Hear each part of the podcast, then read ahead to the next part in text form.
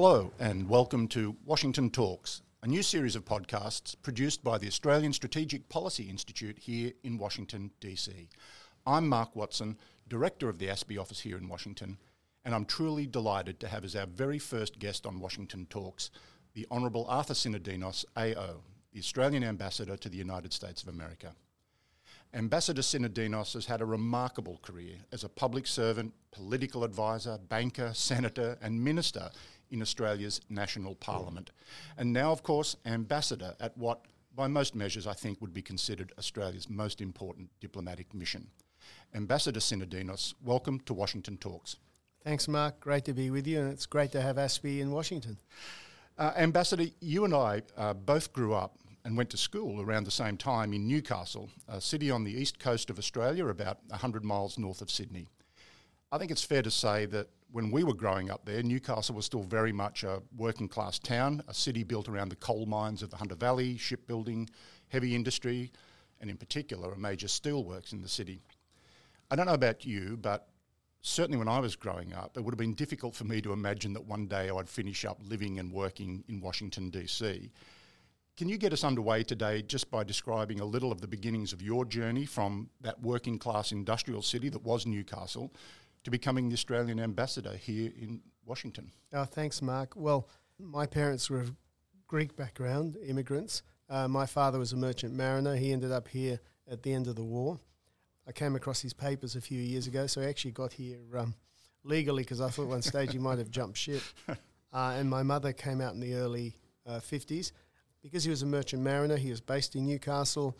In those days, as you say, major, well, still a major port, but in those days, a lot of the bulk ships that took iron ore and coal around the coast. Right.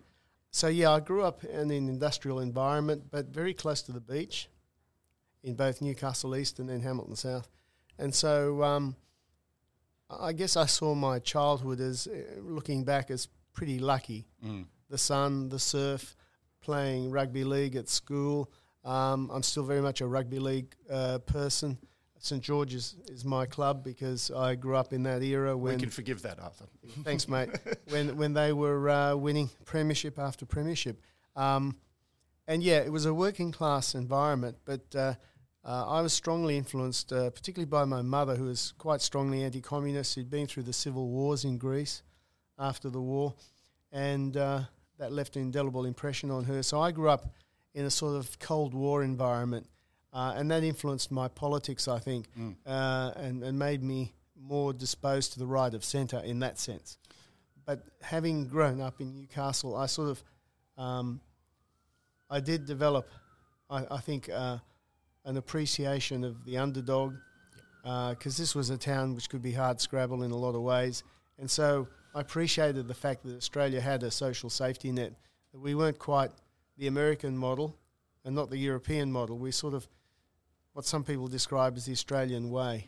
It is very interesting that growing up as, as you say, in a, a very much hard scrabble working class town like Newcastle, a, a, a father who was involved in uh, the union movement yeah. and well, the, the Seamen's Union was one of the most left unions around. He himself wasn't very much on the left. He was a lot more politically neutral. My mother was mm. more strongly on the right, as, mm. I, as I mentioned before. Mm. Was politics a big part of growing up in your family? Was it around the dinner table or? When I, when I was growing up, I was really interested in politics and current affairs. I don't know where it came from. I mean, we used to discuss it, but it was something that just seemed. I, I mean, I liked speaking. Sometimes when I was a little kid, I'd get up on a chair and start giving them a talk at dinner time on something or other. It must have been really boring for them, but I, I found that um, I just had this interest in politics and current affairs from a very young age. Mm. And your uh, shift, if you like, towards the conservative side of politics, you sat as a senator, of course, yeah. on the conservative uh, benches in the Australian Parliament. How did that go down at home, or was it? Uh well, by the time that had happened, my parents had passed oh, away. Sorry, yeah. But I think, like a lot of immigrant parents, they were proud that their kids had gone to yeah. university first in the family to go to university, that sort of thing. So, from their point of view, doing something professional was seen as a mark of success for them. Yeah, very much. Newcastle, that I remember, was a multicultural town before the word multicultural had really entered the Australian lexicon. Yeah, and I think from my point of view, we just saw it working on the ground. Yeah. As you say. Um, Ambassador, you've experienced government and public policy making in at least three different ways as an insider, if you like, as a public servant, uh, as a political advisor and staffer, and then as a senator. What did each of those layers of experience teach you about the way governments operate and how public policy goes from being a good idea to being a practical reality? Well, I think I was very lucky to have been a public servant and to understand how the public service works.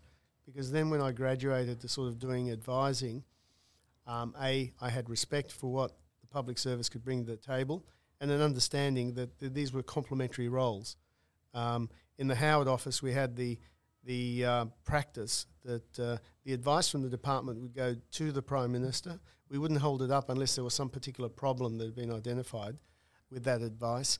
Uh, but on top, we'd have a system of blues where advisors in the office would put their comments. So the Prime Minister would see what the public service was saying and then what the advisors in the office were saying. And the idea of that was for advisors to add value by may, maybe providing more context, providing political input, etc., etc. So the idea was from that sort of melding of experience, the idea that these were complementary roles, not competing, uh, and, and not meant to cut each other out.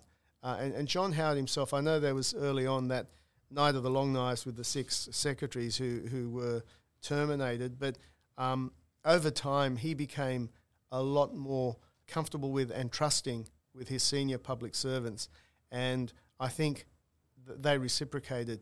My view was always if you trust people, bring them into the, the fold. If you give them information, if you help them understand what they're contributing to, it's part of a bigger picture, you'll get a lot out of people. That's what motivates people. So when I was chief of staff, my philosophy was to have an open door policy with people in the office, with backbenchers, front benches, uh, public servants. And the idea of that was to share as much information as possible in the circumstances.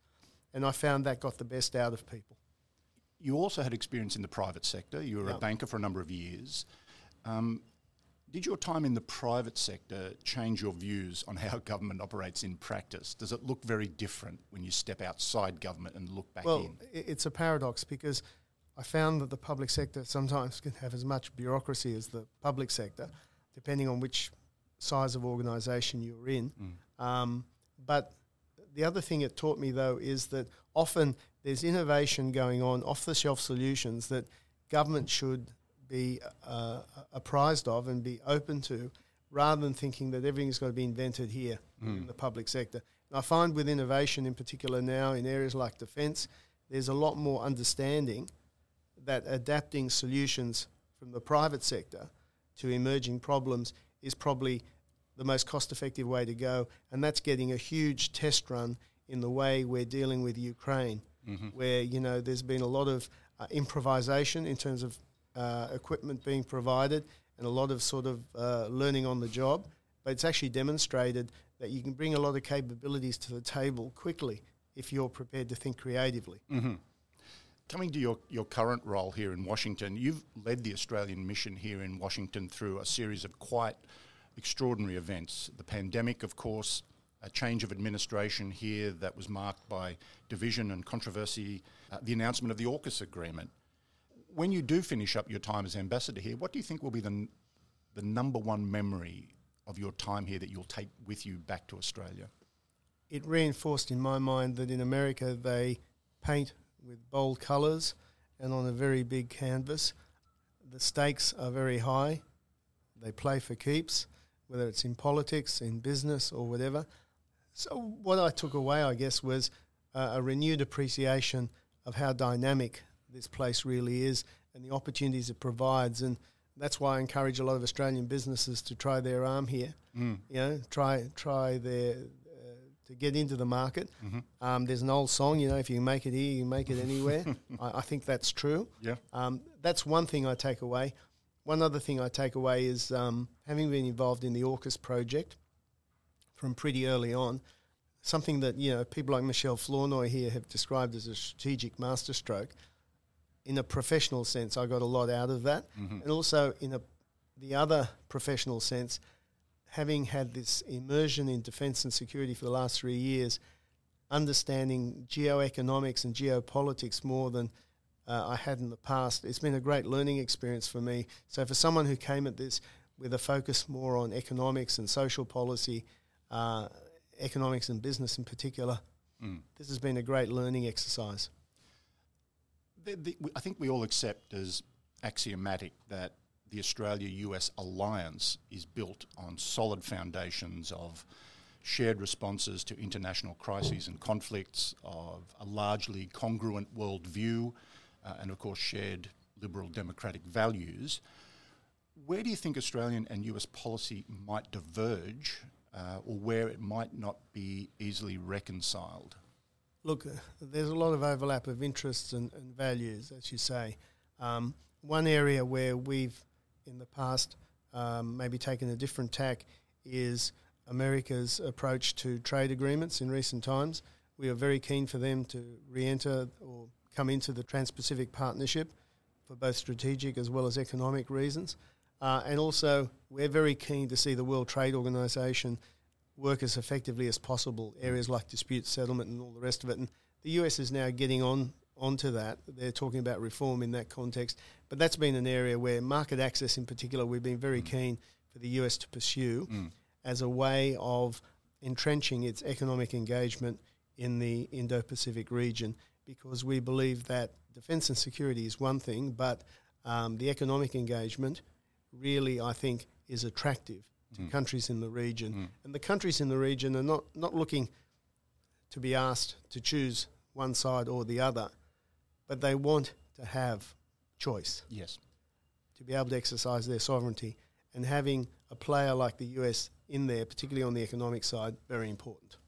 That's all you know, uh, uh, true, of course, and, and getting the US engaged in the international trading environment again is a critical, has been a missing piece of the puzzle. But there's no doubt that one of the most significant events during your time was the announcement of the AUKUS agreement, and in particular, the transfer of nuclear propulsion technology from the US mm. to power the next generation of Australian submarines. Now, there's been considerable secrecy, understandably, around the program since the initial announcement. Uh, can we expect announcements in March 2023, the 18 month mark, uh, that will detail publicly what submarines Australia will purchase and where they will be built? Uh, I, I, think we can look forward in the first three or four months of next year of more detail on Pillar One, which is mm-hmm. the submarines uh, both in terms of the final pathway, if you like, as well as the interim capabilities building up to that. Uh, and also some more elaboration of Pillar 2, which is the advanced capabilities, which are also designed in part to accelerate capability development, capability uh, application in the field. Ben Wallace, when he was here, the uh, British Secretary of Defence, gave a really eloquent, I thought, description of what those capabilities were meant to do when he was at the uh, AUKUS meeting with Richard Marles and uh, Secretary mm-hmm. Lloyd Austin. And, he talked about the fact that it was really to accelerate getting capabilities into the hands of the warfighter so you can better anticipate what your adversaries will do and better than they themselves may well uh, anticipate. Um, so it was really about how you equip the warfighter mm-hmm. as quickly as possible as completely as possible, drawing on the sort of technological strengths of the three countries in all of those areas where these foundational technologies, AI, machine learning, mm-hmm. quantum, cyber, and the rest, are really starting to develop. The annual AUSMIN talks concluded uh, here in Washington recently, and um, those are the two plus two talks between Australia's foreign minister and defence minister and their US counterparts. How significant are those AUSMIN talks uh, for the alliance? And did the latest round of talks signal any change in direction for the alliance under the, I guess, not so new anymore Labor government in Australia? Yeah, this year's uh, AUSMIN was all about operationalising the alliance, uh, building on the force posture initiatives of the last few years. You know, we have the Marine Rotational Force, we have the Air Forces in Northern Australia. We're now looking at how we um, locate more supplies in northern Australia? How do we develop repairs, maintenance, overhaul, and sustainment cap- capacities? So it was really about um, what is the next stage of development of these various uh, force posture initiatives. And when I say operationalising it, this really means, well, okay, we've done a lot at a certain level. How do we take it to the next level? Also, this year, looking at trilateral cooperation, how do we include Japan in more exercises, in more uh, activity in Northern Australia, etc., etc. So, very productive. These these annual talks are very important for Australia. The fact that you know our defence and foreign ministers talk with their counterparts regularly, once a year, review progress to date, set the parameters for the future, very important. Uh, and uh, under the new government, uh, there's also been, I think, a, a focus on how do we expand out the areas of cooperation. So they will now incorporate an annual dialogue around development between USAID and our Minister for International Development in the Pacific. And also, we're going to further develop the climate pillar of these discussions as it applies to national security considerations. Uh, one of the sessions at AUSMIN this year was about climate impacts, the impact on exclusive economic zones of rising sea levels, economic refugees as a result of climate change, uh, and other impacts on on the region because of climate change and the implications for disposition of forces, and of course, of how our armed forces also complement what we're doing on climate change uh, more broadly. So that was quite a significant development, and I'm hoping next year that is crowned with a leader level agreement around climate. When the Prime Minister went to Tokyo after uh, being elected, he raised with the President in their bilateral the idea of a climate leaders agreement um, to make climate, uh, as he said, a third pillar of the alliance. So there's a lot of work going on on that. Uh, speaking of um, the importance of ministerial discussions, um, Australia's Foreign Minister, Senator Penny Wong, has just met her Chinese counterpart, the first such ministerial meeting uh, for over four years. Even during times when the Australia China diplomatic relationship is experiencing difficulties, are you able to continue a dialogue with your counterpart here in Washington? Um, that dialogue's been a lot easier since um, at the ministerial and prime ministerial level, there's been talks going on. Right. I found. Yeah. Um, prior to that, it, uh, pardon me, it was more difficult. Mm. Um, but my counterpart here, who may well be going on to a senior job in the Ministry of Foreign Affairs, I found uh, pretty friendly more recently, uh, and, and, that's fine. And, and, can I say on the talks in Beijing, what's important about them is they happened. They've broken the ice. It's now paving the way for further dialogue. Where that dialogue goes, I mean, clearly at this stage we don't know, but Churchill used to say, jaw jaw is better than war war. And I think the idea that we're expanding the dialogue, including trade ministers, all the rest of it, I think is good for the future. No one has any illusions about any of this. It's not as if we or the Chinese have suddenly um, thrown out our particular interests uh, or whatever. But I think taking the heat out of some of the rhetoric, trying to establish a basis for some rational discussion which allows us to get messages through at senior levels about some of the issues that particularly concern us, not just trade, the treatment of particular prisoners and all the rest of it are very important. So um, I think for Penny Wong to finish the year like this was yeah, the cherry on the cake. Look, and finally, um, the Australian government has only just announced uh, your successor as ambassador here will be former Prime Minister Dr. Kevin Rudd.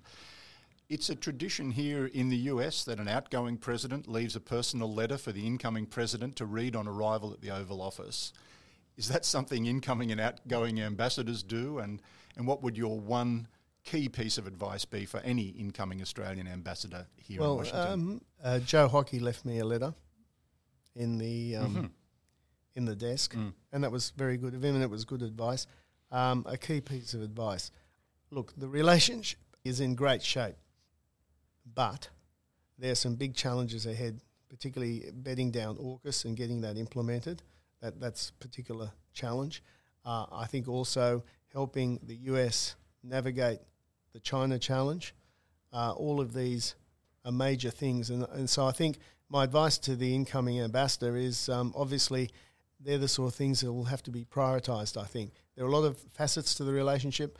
As an ambassador, you're like a you know a grasshopper. You jump from thing to thing, but they're the particular priorities I think need to be bedded down. And Kevin with his background, you know, prime minister, foreign minister, diplomat, all of that. The hard work he did even during COVID to get himself a PhD on Xi Jinping's thought. I read his book, The Avoidable War, recently. Um, I thought, you know, uh, it was not just great on some suggestions for the future, but actually a great resource on Chinese policy and Xi Jinping's thought. Um, I, I, think he brings a lot of firepower to the job, and I think it'll be really exciting. And uh, and look, I wish him well. Um, I'll try and help in whatever way I can. Uh, but at the end of the day, it's his show. Um, but I think it'll be really exciting. It'll be a good time for you uh, ASPI guys in Washington. I hope so. Uh, Ambassador Arthur Sinodinos, thank you so much for taking time to join us here on the inaugural ASPI Washington Talks podcast. Thanks, mate. Always good to see you. Cheers. Fellow Novocastrian. You've been listening to Washington Talks, a podcast from the Australian Strategic Policy Institute in Washington, D.C.